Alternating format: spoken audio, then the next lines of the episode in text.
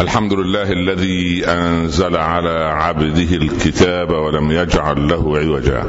سبحانه له دعوة الحق حرص عليها وأوجب التبشير بها. ولتكن منكم أمة يدعون إلى الخير ويأمرون بالمعروف وينهون عن المنكر وأولئك هم المفلحون. وأشهد أن لا إله إلا الله وحده لا شريك له وضع الحجة وأتم المحجة ويأبى الله إلا أن يتم نوره ولو كره الكافرون. وأشهد أن سيدنا وحبيبنا محمدا رسول الله بلغ الرسالة وأدى الأمانة ونصح الأمة وكشف الغمة وجاهد في الله حق جهاده حتى أتاه اليقين. صل اللهم عليه وعلى آله وأصحابه وأزواجه وأتباعه الذين آمنوا ولم يلبسوا إيمانهم بظلم أولئك لهم الأمن وهم مهتدون. أما بعد، أيها الإخوة المسلمون، يقول ابن عطاء الله السكندري فيما منحه الله سبحانه وتعالى من إلهامات عجيبة: من مدحك إنما مدح مواهب الله فيك، فالفضل لمن منحك لا لمن مدحك.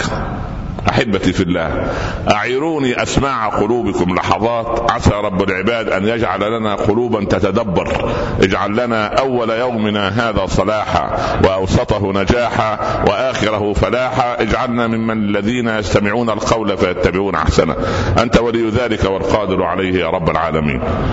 أحبتي في الله، العبد بين سلوكيات أو خلق كسبية وخلق اكتسابية، يعني بين مواهب ومكاسب.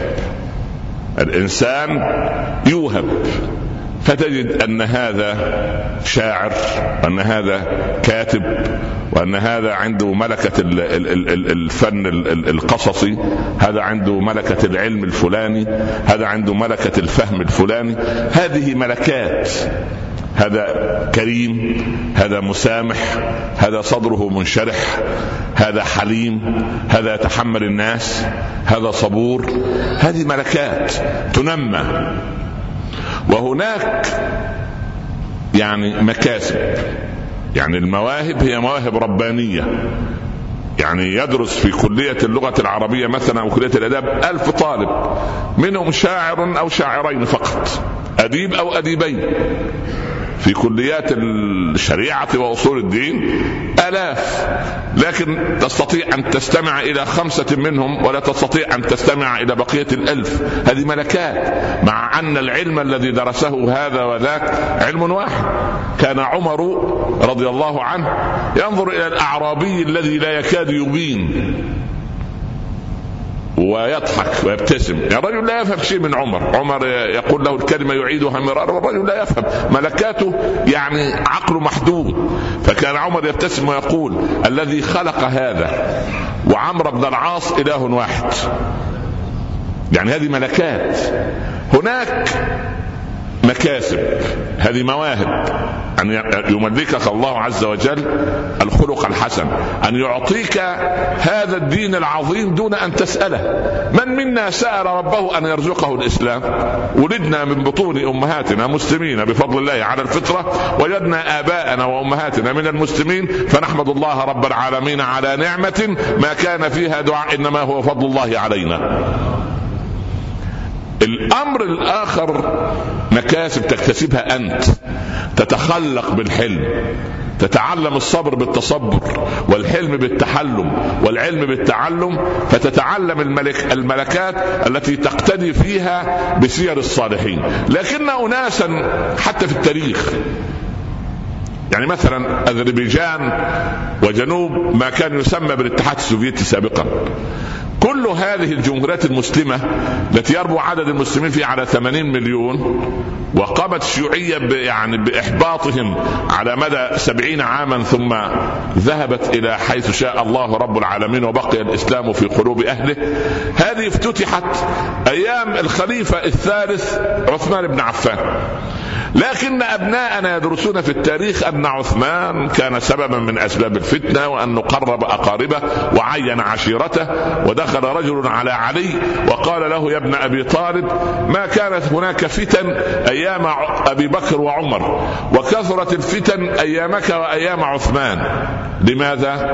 فقال علي لأن رعية أبي بكر وعمر كانت من أمثال عثمان ومن أمثالي، وأما رعية عثمان ورعيتي فمن أمثالك أنت، فكثرت الفتن.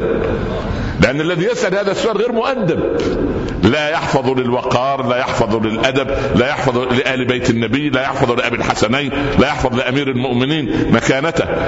للأسف الشديد ركز التاريخ على الفتنة بين علي وعثمان، لم يركز التاريخ عند أبنائنا على مآثر هذين الصحابيين الجليلين، لأن أناسا لا ينظرون إلا بمنطق الذباب الذي لا يوضع أو لا يضع ولا يحط إلا على الجروح والقاذورات. نسأل الله أن يجعل أخلاقنا كالنحلة التي إن أكلت أكلت طيبة، وإن أطعمت أطعمت طيبة، وإن وقفت على عود لم تخدشه ولم تكسره.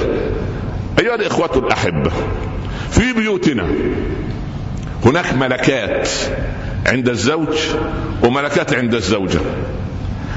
الزوج الذي يدرك مفاتيح شخصية زوجته هو الذي يعيش هانئ البال على قدر ما أعطاه رب العباد عز وجل، آخذا مبدأ علي رضي الله عنه في قصة تحفظون. ينادي علي ولديه ضيوف يريدون الماء، فينادي علي على الخادم غلام مما يباع ويشترى أيام، يعني كان لسه الرق ما انتهى بعد، يا غلام يا غلام. ظن علي أن الغلام ليس في البيت، فدخل أمير المؤمنين بنفسه إلى داخل البيت ليأتي بالماء إلى ضيوفه، فوجد الغلام نائما على ظهره، واضعا قدما على قدم، ناظرا إلى السقف يصفق ويغني. قال له يا غلام أما سمعتني وأنا أناديك؟ قال من أول مرة، وهو نائم، هذا أمير المؤمنين ويعمل عنده، سبحان الله. قال ولما لم تجبني؟ قال يا أمير المؤمنين أمنت غضبك. يعني الولد فهم شخصية علي، علم مفتاح شخصيته. فخرج علي يضحك، أخذ الماء وكانوا ما سمع شيء، وخرج يسقي ضيوفه، فضحك مع ضيوفه قائلا الغلام يسمعني من أول مرة وأقول له لما لم تجبني؟ قال أمنت غضبك. قالوا بيعه يا أمير المؤمنين. قال لا. قالوا لما؟ قال أتعلم عليه الصبر. الله الله يا علي يا تلميذ رسول الله، أتعلم عليه الصبر. يا أخي تعلم على من عندك الصبر، إن لم تصبر عليها فمن يصبر عليها؟ لا أخوها الذي زوجها يصبر عليها، ولا أباها الذي أعطاها لك يصبر عليها، أنت تصبر عليها لأنها ملكة معينة عاطفتها مقدمة على يعني عقلها، فأنت يجب أن تتسع بقوامتك التي أعطاك رب العباد سبحانه وتعالى لها هذا الأمر، سبحان الله. إذن أنت إن أدركت ملكات الآخر أرحت واسترحت، رحت واسترحت. لماذا؟ انظر إلى أعظم مخلوق عرفه هذا الكون ووطئت أقدامه ظهر البسيطة، حبيبنا سيدنا محمد صلى الله عليه وسلم، تجد أنه خبير بملكات الأنفس، خبير بمفاتيح النفوس. يقول أرحم أمتي بأمتي أبو بكر، فعلم أن مفتاح شخصية أبي بكر الإيه؟ الرحمة. أرحم أمتي بأمتي أبو بكر وأقواهم في دين الله عمر، فيدرك منطق قوة الدين عند عمر. وأشدهم حياء عثمان، يتوضأ وهو ذو النورين، يدخل يعني على الرسول متوضئا صلى الله عليه وسلم، وأنس يصب الماء وركبة الرسول مكشوفة. دخل أبو بكر ودخل عمر، فما أن دخل عثمان إلا أن غطى الرسول ركبته. قالوا لما يا رسول الله؟ قال إن عثمان حيي والله حيي وأنا حيي من عثمان، يستحي يعني إن, إن, إن لكل دين خلقة, وخلق الإسلام الحياء. يعني أحيانا الإنسان يركز في عينيك ويكلمك حتى يحرجك, حتى تضع أنت عينيك في, في, في الأرض. يا أخي لا تجرح الناس حتى بالنظرة.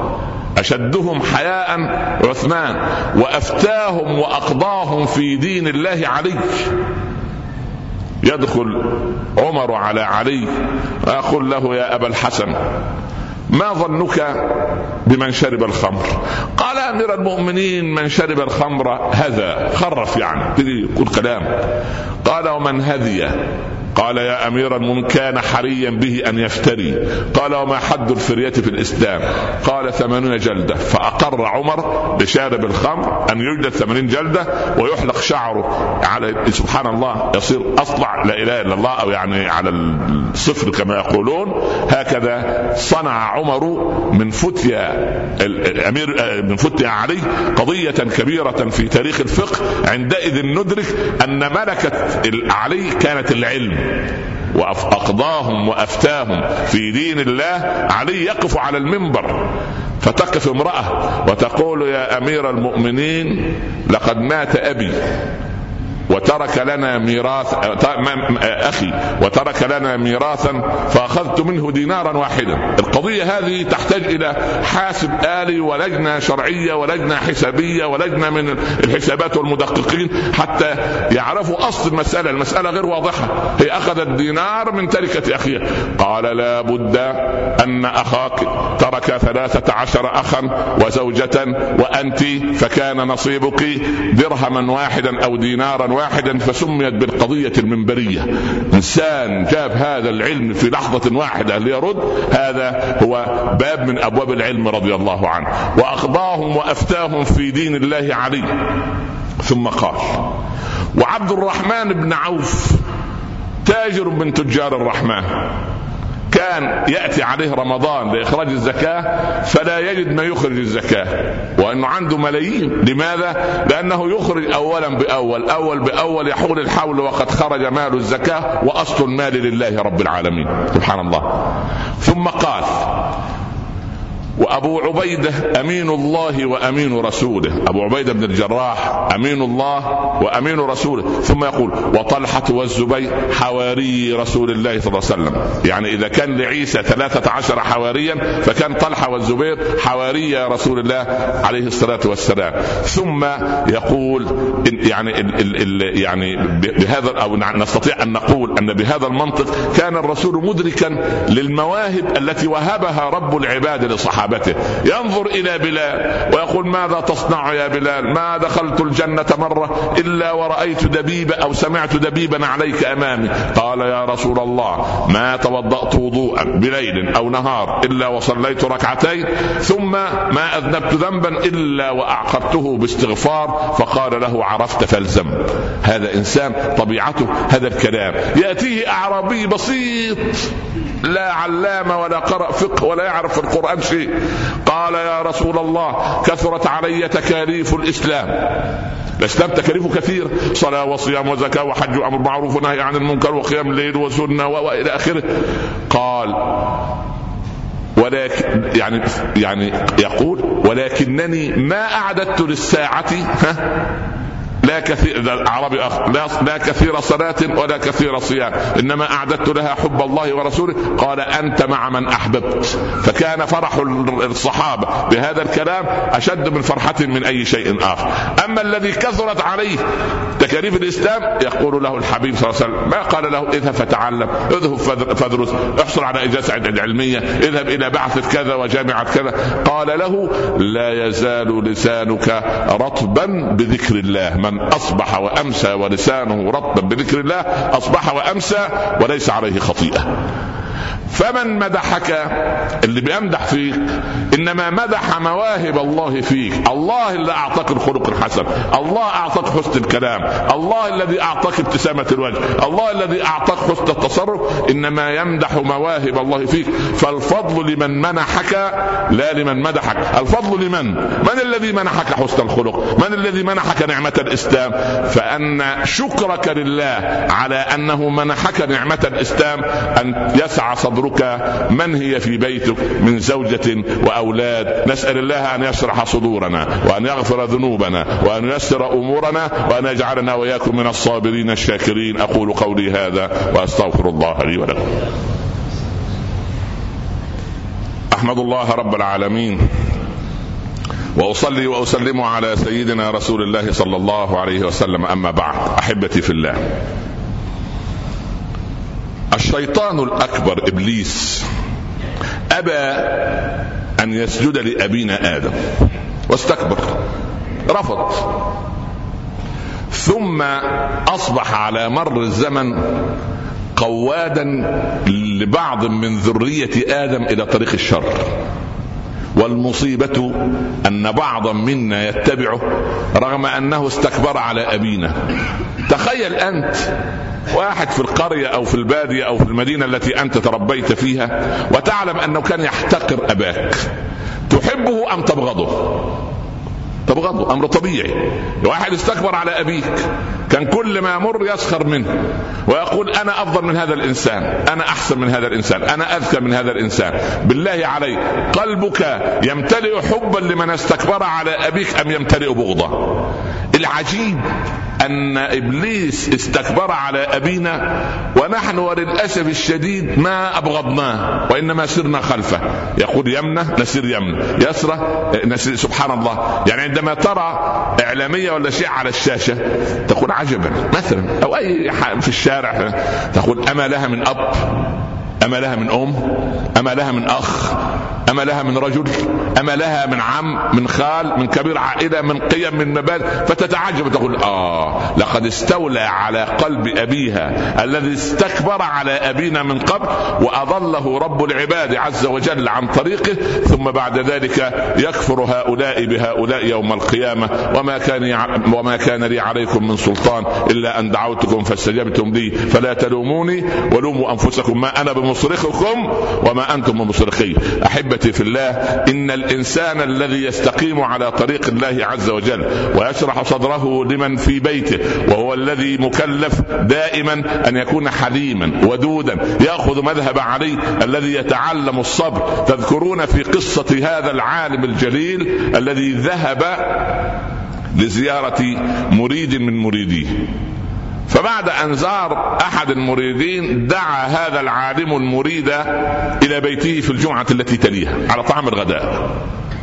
دخل العالم يأتي بطعام الغداء لتلميذه، فسمع زوجة العالم تعنفه، فالرجل التلميذ وجهه اصفر، قال هذا العالم الذي يسمع الناس، لا، كيف أن زوجته تعامل هذا هذه المعاملة؟ فجلس مرتجفا. خرج العالم ورأى قرأ وجه تلميذه هكذا، ما له؟ قال لا شيء. قال لا، لقد سمعت أهلي في الداخل يقولون لي كذا وكذا ويعنفونني في كذا وكذا. فسكت التلميذ أدبا. قال يا بني، كنا عندك الجمعة الماضية فقفزت دجاجة على صحاف الطعام فقلبتها، حدث؟ قال حدث. قال هل ضربنا الدجاجة؟ قال لا. قال هل غضبنا من الدجاجة؟ قال لا. قال أنزلتها منزلة الدجاجة، وانتهى الأمر، انتهى الأمر. القضية عايزة سعة صدر، سعة صدر. إن كبرتها كما يقولون بالعامية تكبر، وإن صغرتها تصغر. وإن أردت أن تثير فيها في الفضائيات تثيرها، وإن أردت أن تكتبها وتأخذ بها حسنات وتتقي رب العباد عز وجل. تؤوب السكينة إلى البيوت مرة أخرى، وتقل نسب الطلاق مرة أخرى. نسأل الله سبحانه أن يطرد عن بيوتنا شياطين الإنس والجن. اللهم أصلح لنا ذرياتنا، وأصلح لنا أزواجنا وزوجاتنا. اللهم خذ بيد أبنائنا في الامتحانات، اجعل الأسئلة بردا وسلاما على قلوبهم، رقق قلوب الممتحنين والمصححين عليهم، اجعلهم من الناجحين والفالحين في الدارين يا رب العالمين. ارزق أبناءنا بالزوجات الصالحات وبناتنا بالأزواج الصالحين. اللهم اجعل هذا البلد آمنا مطمئنا، وسائر بلاد المسلمين سخاء رخاء يا رب العالمين. لا تؤاخذنا بما فعل السفهاء منا، واختم لنا منك بخاتمة السعادة أجمعين. وصلى الله على سيدنا محمد وآله وصحبه وسلم يا رب تسليما كثيرا. بسم الله الرحمن الرحيم. والعصر، إن الإنسان لفي خسر إلا الذين آمنوا وعملوا الصالحات وتواصوا بالحق وتواصوا بالصبر. صدق الله ومن أصدق من الله قيلا. طويلة نكمل حديثنا إن شاء الله بعد الصلاة. وأقم الصلاة، قوموا إلى صلاتكم يرحمكم الله. أحمد الله رب العالمين، وأصلي وأسلم على سيدنا رسول الله صلى الله عليه وسلم، أما بعد.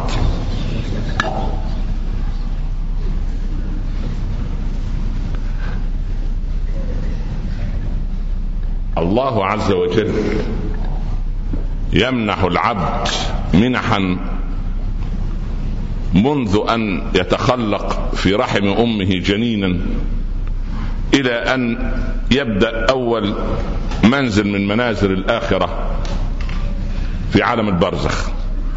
هذه النعم تستوجب من العبد أن يذكرها كي يتحمل مشاق ومصاعب الحياة. بمعنى كل إنسان يرى أن مشكلته تسد عين الشمس، وينسى عند المشكلة كل نعم الله التي وهبها إياه ليل نهار منذ أن كان جنينا مخلقا. العبد لما تنزل عليه المصيبة والابتلاء تسد يعني جانب باب النعم عليه، فلا يرى النعم الكثيرة التي منحها له رب العباد عز وجل. فمن ضمن هذا ال ال ال هذه النعم المنسية مدح الناس لك. بالله عليك، الناس يمدحونك لأنك صاحب ملكات طيبة أم لأن الله هو الذي وهبك هذه؟ فالشكر لمن؟ لمن منحك أم لمن مدحك؟ بالله عليك تروح البيت اكتب هذه الحكمة: إن الذي مدحك إنما يمدحك لمواهب الله فيك، فالفضل لمن منحك بالنون لا لمن مدحك بالدال، عشان يكون الميكروفون مش موضح النون والدال، النون واضحة والدال واضحة. الفضل لمن ايه منحك بالايه بالنون مدح، لا الفضل لمن ايه مدحك بالايه بالدال مدحك. طيب تعال الى عيبنا الكبير في عدم فهم ملكات الاخر. ما عندناش استعداد للأسف كجنس عربي أن نتفهم ملكات الآخر فنتعامل معها. كيف؟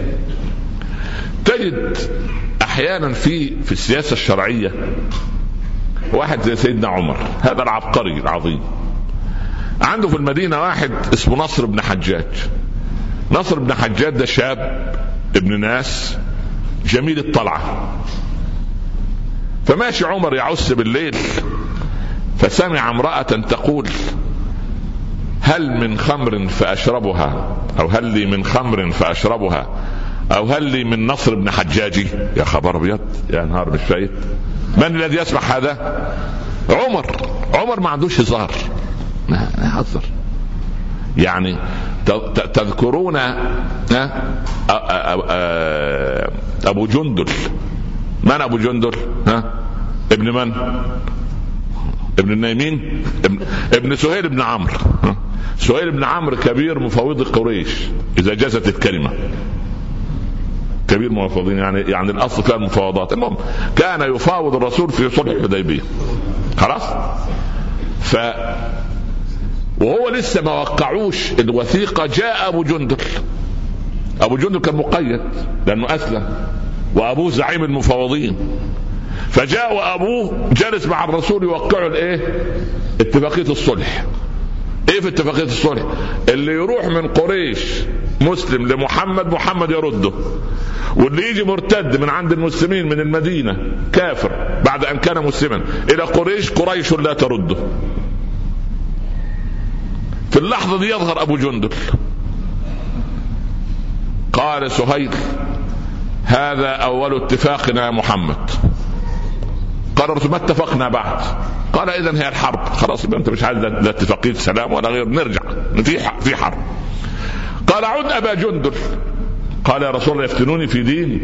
قال: عد أبا جندل. الصحابة ضجوا ألف وأربعمائة ومصدر السبت مكة وأهلها والظالمين، أخرجنا من هذه القرية الظالم أهلها، وذهب إلى إخوانه وإخوانه على بعد الحديبية على بعد أربعة عشر كيلو متر من مكة، يعني هيفك أسره ويفك من وسط هؤلاء الكفار المجرمين المعادين للإسلام. عود أبا جندل يلوذ بالصحابة، الصحابة الرسول يقول عود، يبقى ما مش حد يفتي مع فتوى رسول الله إلا نحن للأسف. آه. آه. ما شاء الله علينا، آه. نعدل ونظبط، أصلا مش كده، أصل قضية يا عم قضية الله يرضى. المهم خلينا في أبو جندل أحسن الله يرضى عليه، احنا نضيق صدركم ليه والله صدر المتكلم. المهم الله يشرح صدورنا جميعا.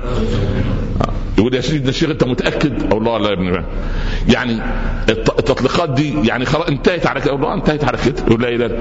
طب ما فيش كده عند أبو حنيفة، عند ما والله في السوبر ماركت الجنبنا، أنا بدأ ندرس الفقه المقارن عند التسع مذاهب طلاق وخواقع، وده أنا سألت خمسة وأنا سادسهم، أعمل إيه؟ ولا حول ولا قوة إلا بالله أخي والله، ويساوم ويفاصل، ولو راح للطبيب قال له لا لا المضاد الحيوي ده أنا مش عايزه، عايز المضاد ده بدأ يعمل فيه الطبيب.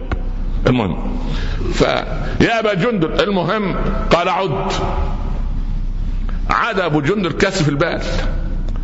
عمر لم يترك الفرصة، الله يرضى عليه، مشي جنبه قال له أبا جندل، قال له نعم يا عمر، قال له أنت رجل، شو بيسخن دبرتين، وسيفك ماضي، السيف ده ما شاء الله عليه، والسيف يعني موجود في أي كلام، ها؟ سيفك ماضي، وهذا مش هقول على من، على أبوه أبو سيف، رجل كافر لا دية له، توكل على الله وانت راجع، خلص على إيه يا الله، شو ملكات يا أخي، هذه ملكة، هذه ملكة، لو وضع بالقانون الدولي الحديث الآن يبقى عمر ده. المهم ما علينا، خلينا احنا في ايه، في أبو جندل. فالإنسان منا لا يدرك ملكات الآخر، وهذا سبب خيبتنا في البيوت، ما فيش مدرك لملكات الآخر.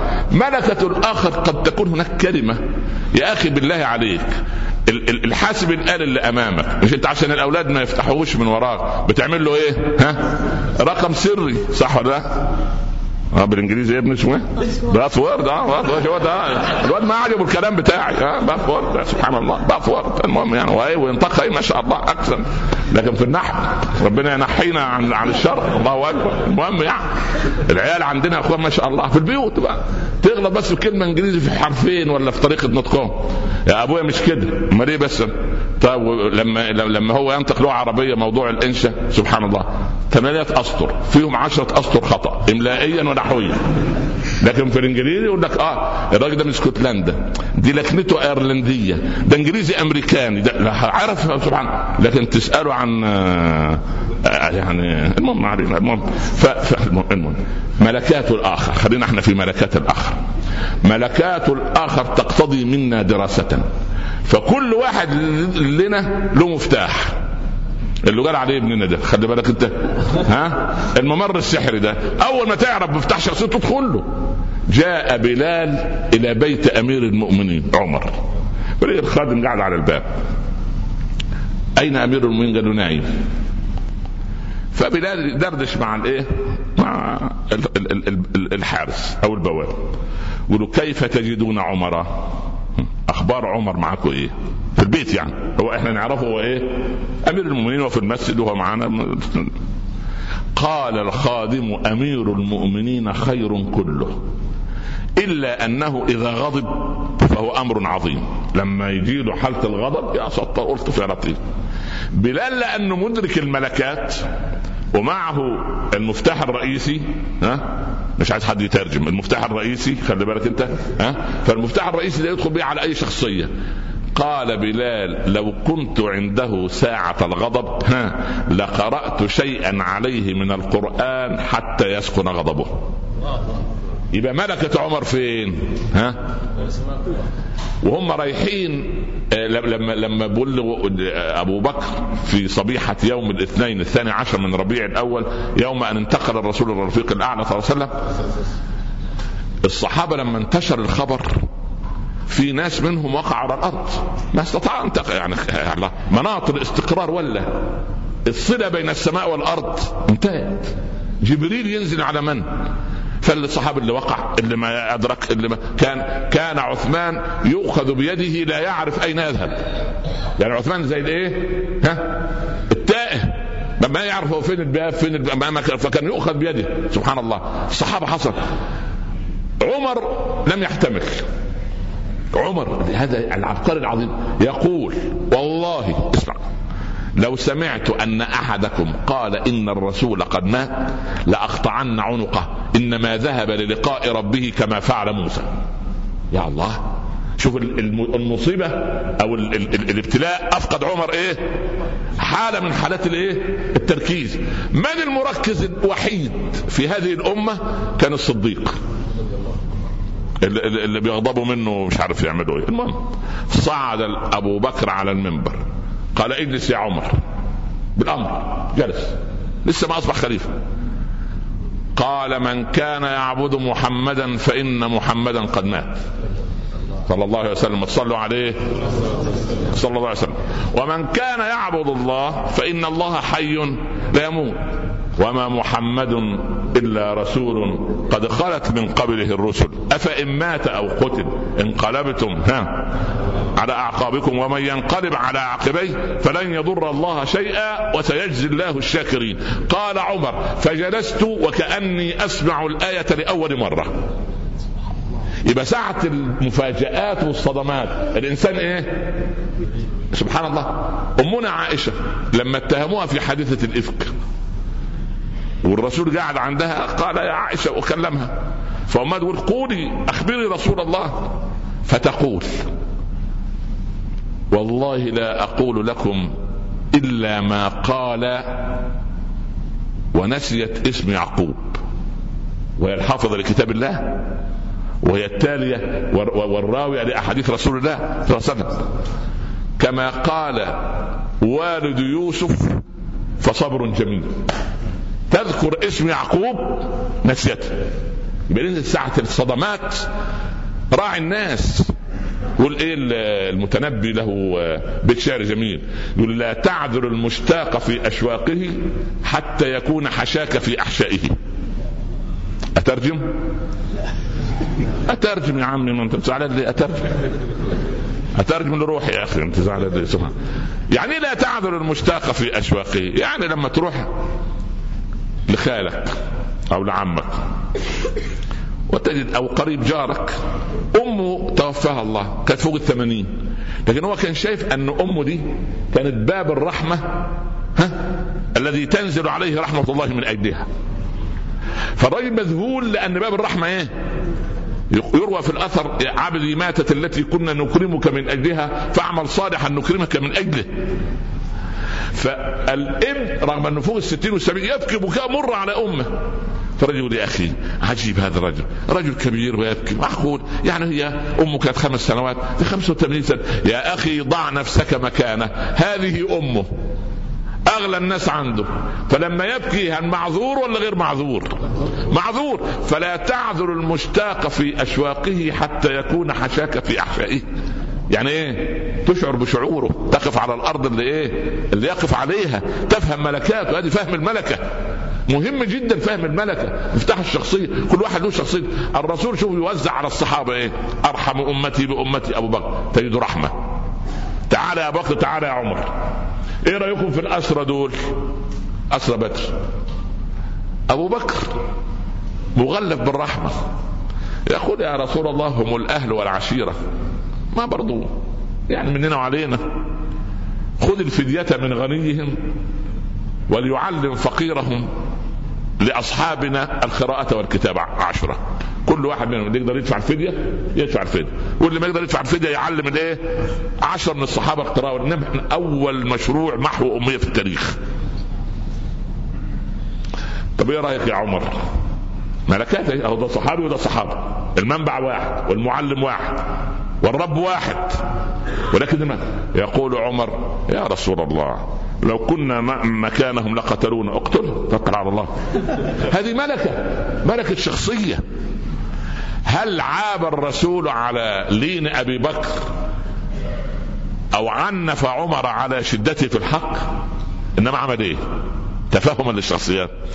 قال إن الله ليلين قلوب رجال فيه حتى تكون ألين من اللين وإنما سلك يا أبا بكر مثل إبراهيم قال من تبعني فإنه مني ومن عصاني فإنك أنت الغفور الرحيم.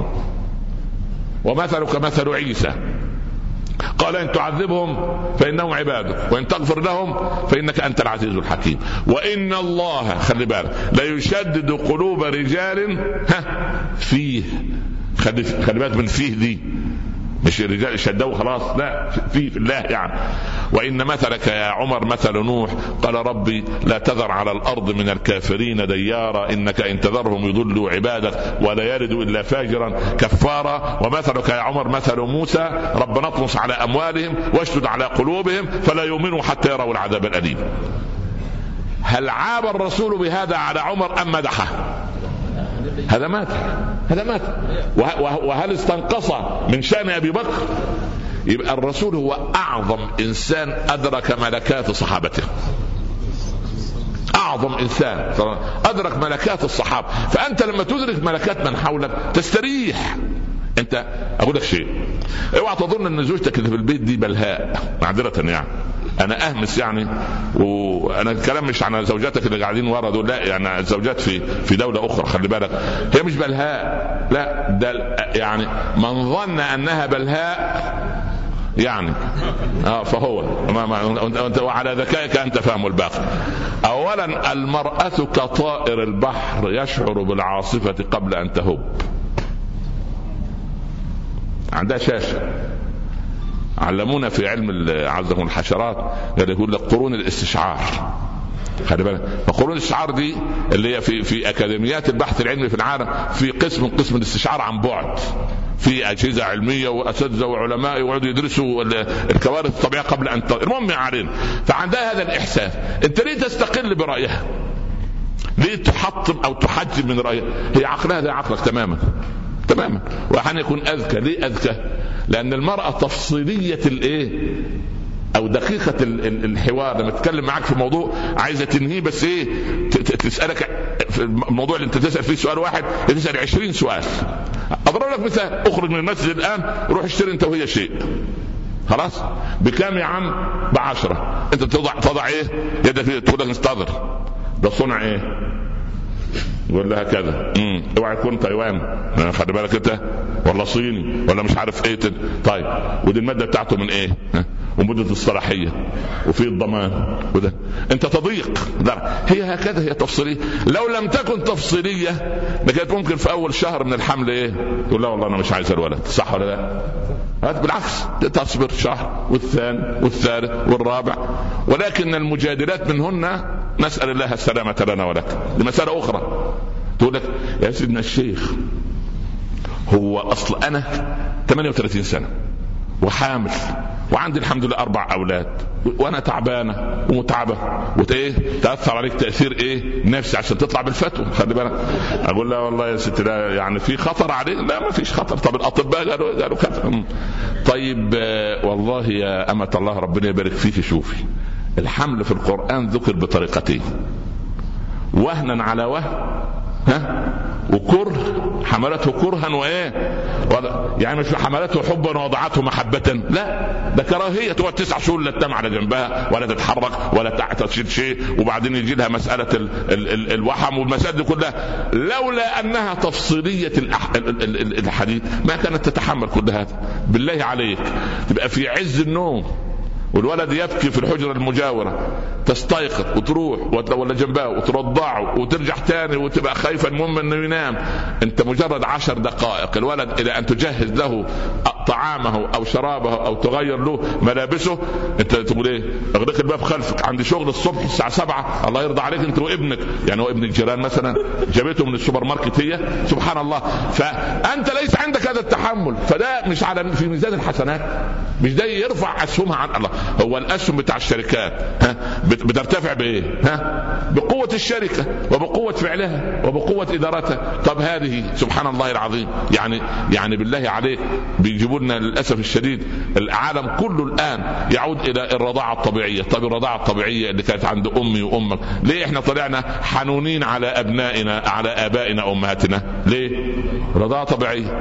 طب الولد ليه معاملته معك صناعيه ها وانت عارف السبب امه العلبه ده اه دوب الله اعلم فيها ايه، فيها هرمونات وبلاوي، الولد ايه يطلع صناعي المزاج، ان اعطيته راضيه وان لم تعطيه يرزع في وشك الباب ولا يسال فيه. ليه؟ لان امر طبعا مجموع يعني موضوع متكامل. فملكات الناس مهمه ايضا في اطفالك. الطفل ذكي ذكاء غير طبيعي. عملوا بحث في اوروبا من ثلاثين سنة او من عشرين سنة، وجدوا ان الطفل الرضيع اللي لسه مولود من اسبوع اسبوعين لو ابوه وامه جعلوه ينام في غرفة غير الغرفة ابتدي يبكي، بكاؤه ليس لفقد الاصوات حوله. عملوا دراسة وجدوا ان بكاؤه اختبار للاب والام، هيتحملوا بكاؤه ربع ساعة نصف ساعة ولا هي ايه ولا هيجيبوه ينام جنبهم. خلي بالك. فالقضية ايه، احنا العرب عاطفيين ما ما نقدر نتحمل، تقولون امي لا تجيبوا. الاجانب عندهم شوية ايه ها يعني قسوة قلب. خل... العلماء نفسهم بتوعهم يقول لهم ايه، خلوه يوسع رئتين الولد ويخلي التنفس بتاعه كويس، وبعدين يعلي صوته ويخلي صوته جميل والحنجرة بتاعته تقوى، يعني يديهم محاسد البكاء. خلي بالك انت. فيتركوا الولد، فالولد يتعود ايه ينام منفرد. فالولد بيعمل اختبار، لا ابوه وامه يتحملوا اول ليلة ثاني ليلة ثالث ليلة. الغربي ولا يسأل عليه. ليس معنى هذا انه ليس عنده عاطفة، ولكن يدرب ولده أن ينام إيه؟ أن ينام منفردا، لأنهم عندهم قناعة، والقناعة دي علمية، أن الولد يدرك ويركز المعلومات من الشهور الأولى في الحمل عند تكون مخه وعقله. يعني البيت اللي فيه قرآن الولد طالع هادي، الولد اللي فيه مناوشات بين الأب والأم ومنغصات يطلع الولد عصبي أو انطوائي أو جبان أو متهور أو بخيل أو مسرف، من ملكات أبيه وأمه أثناء الحمل. فما أدراك بعد ما يولد بعد ما يولد يجب أن الأم تفرغ وقتها، وبلغ زوجتك هذا، أن تحدث الولد حديثا صادقا، اشرح له. كان النبي صلى الله عليه وسلم يرفع الحسن والحسين وما أكمل أياما من الولادة، ويرفع أمام وجهه كده بيده يقول الله الله الله، فيسمع الولد كلمة الله من خير لسان عرفته البشرية صلى الله عليه وسلم. ليه الولد لما يولد بنؤذن في أذن ونقيم في الأذن الأخرى؟ هل الولد يدرك؟ يدرك. إذن هو يركز. أول ما يسمع في هذه الدنيا يسمع آذان الله، يطرد عنه الشيطان. اللهم احفظ أبناءنا وبناتنا رب العالمين. نعود إلى القضية ونقول دراسة ملكات الآخر وكيفية التصرف معه، اللي يسموه الآن علماء الاجتماع الذكاء الاجتماعي. لما تجد اللي قدامك بدأ يمل من حوارك، خلاص خلص الجلسة، أنهي الجلسة. زي حالات معاكم الآن، أنهي الجلسة خلاص. خلي بالك، خلاص كفاية، هات المعلومة والسلام عليكم. خلي بالك مش الآن، بدنا نضرب مثال، كل حاجة تصدقوها. سبحان الله. فالقضية أن أنت لما تلاقي محدثك بدأ خلاص يزهد منك، بدأ يمل منك خلاص. لكن لكن ال ال ال كان النبي صلى الله عليه وسلم يتخولنا بالموعظة. أحد أمراء المؤمنين شو الكلام، بس وصلوا رسالة أن أمير ال ال ال الوالي اللي ولاها على مصر يسيء إلى الرعية، أمير مؤمنين في بغداد. أرسل له رسالة في كلمتين، في رسالة كلمتين. ده احنا رسائلنا عشر صفحات، منهم خمستاشر صفحة خطأ نحوي وإملائي. سبحان الله. قال له: أما بعد، إما اعتدلت وإما اعتزلت. بالله عليك البلاغة دي جت منين؟ الحجاج. ننهي القصة بالحجاج لما تزوج هند قصرا. قال لأبوها: زوجني هند. طب حد يقدر يقول الحجاج ده؟ هند رأت جلافة الحجاج وفظاظة الحجاج وغلظة الحجاج، اللي كان مع الرجال بيعمل كده، امال مع النساء يعمل ايه؟ فدخل عليها مرة وهي تمشط شعرها، ولا تد... لا, تد... لا تدرك ان ايه الحجاج خلفها. قالت: وما هند كشاعرة، وما هند الا مهرة عربية سليلة أفراس تحللها بغلو. خلي بالك يا خبر أبيض. فإن أنجبت مهرا فلله درها، وإن أنجبت بغلا فمن ذلك البغل.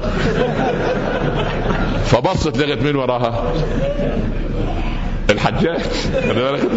حجاج هذا فمن غيظه رفض أن يتدنى ويطلقها في وجهها، فرجع للكرسي الإمارة ونادى خادم له، شوفوا الجبروت، قال, قال له أبلغها أنني طلقتها ثلاثا في كلمتين اثنتين، لو زدت الثالثة لقطعت رقبتك. لا حول ولا قوة إلا بالله. الخدام بلغها أنها مطلقة مني بثلاثة بس إيه كلمتين. فراح الخادم، مش أي خادم، للحجاج غلام، دخل عليها قال لها كنت فبنتي. أتاخد بالك من معنى ولا ايه؟ الله انتوا بقى نمتوا، انا اخدكم مرة للحجاج. كنت زوجة لمن؟ للحجاج. فبنتي اي ايه؟ الواحد طالب بينونة كبرى خرص. كنت فبنتي، هي فهمت، قالت كنا فما سعدنا وبنا فما حزنا. القصة تداورت، هب وصل دمشق أمير المؤمنين، أمير خبر عبد الملك بن قال مين دي؟ أنا هذا العبقرية، انقضت العدة أنا هتزوجها. أرسل لها وافقت بشرط أن يقود خطى مناقتي من بغداد إلى دمشق الحجاج.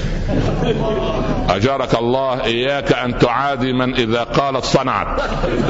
هذه نصيحة غالية من أب لكم، خلي بالك إن ما طلعتش من خطبة ولا الدرس إلا بهذه لكفتك. بالك أنت خلي بالك، لا تستهين بحد. لا كنت فبنت، كنا فما سعدنا، كنا أزواج زوجة بس سعد دوام أو بنا فما حزنا. أرسل يا حجاج أمسك ناقة خطيبتي وأت بها إليه. الحاشية والحرج جم من دمشق يزف زوجة أمير المؤمنين، ومن يقود الناقة إيه؟ الحجاج نفسه.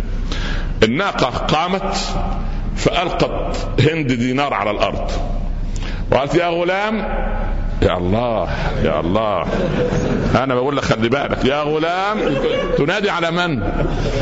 حجاج. يا غلام ناولني هذا الدرهم. فالحجاج انحنى ليه ايه دينار، قال يا سيدتي، ما هو خربت ايه يا سيدتي، خربت يا سيدتي هذا دينار. قالت الحمد لله الذي أبدلني بدلا من الدرهم دينارا. بالله عليك لماذا لا ندرس هند لبناتنا ها؟ وندرس هذه العبقرية الفذة وملكات النفوس، عندئذ نستطيع أن نتعامل مع من في بيوتنا. اللهم اطرد شياطين الإنس والجن عن بيوتنا، اللهم خذ بيد أبنائنا في الامتحانات ووفقهم لما تحب وترضى، اجعل هذا البلد آمنا مطمئنا سخاء رخاء يا رب العالمين، لا تؤاخذنا بما فعل السفهاء منا، واختم لنا منك بخاتمة السعادة أجمعين، وصلى الله على سيدنا محمد وآله وصحبه وسلم. نلتقي على الشاشة العاشرة مساء إن شاء الله في الشارقة، والسلام عليكم ورحمة الله تعالى وبركاته.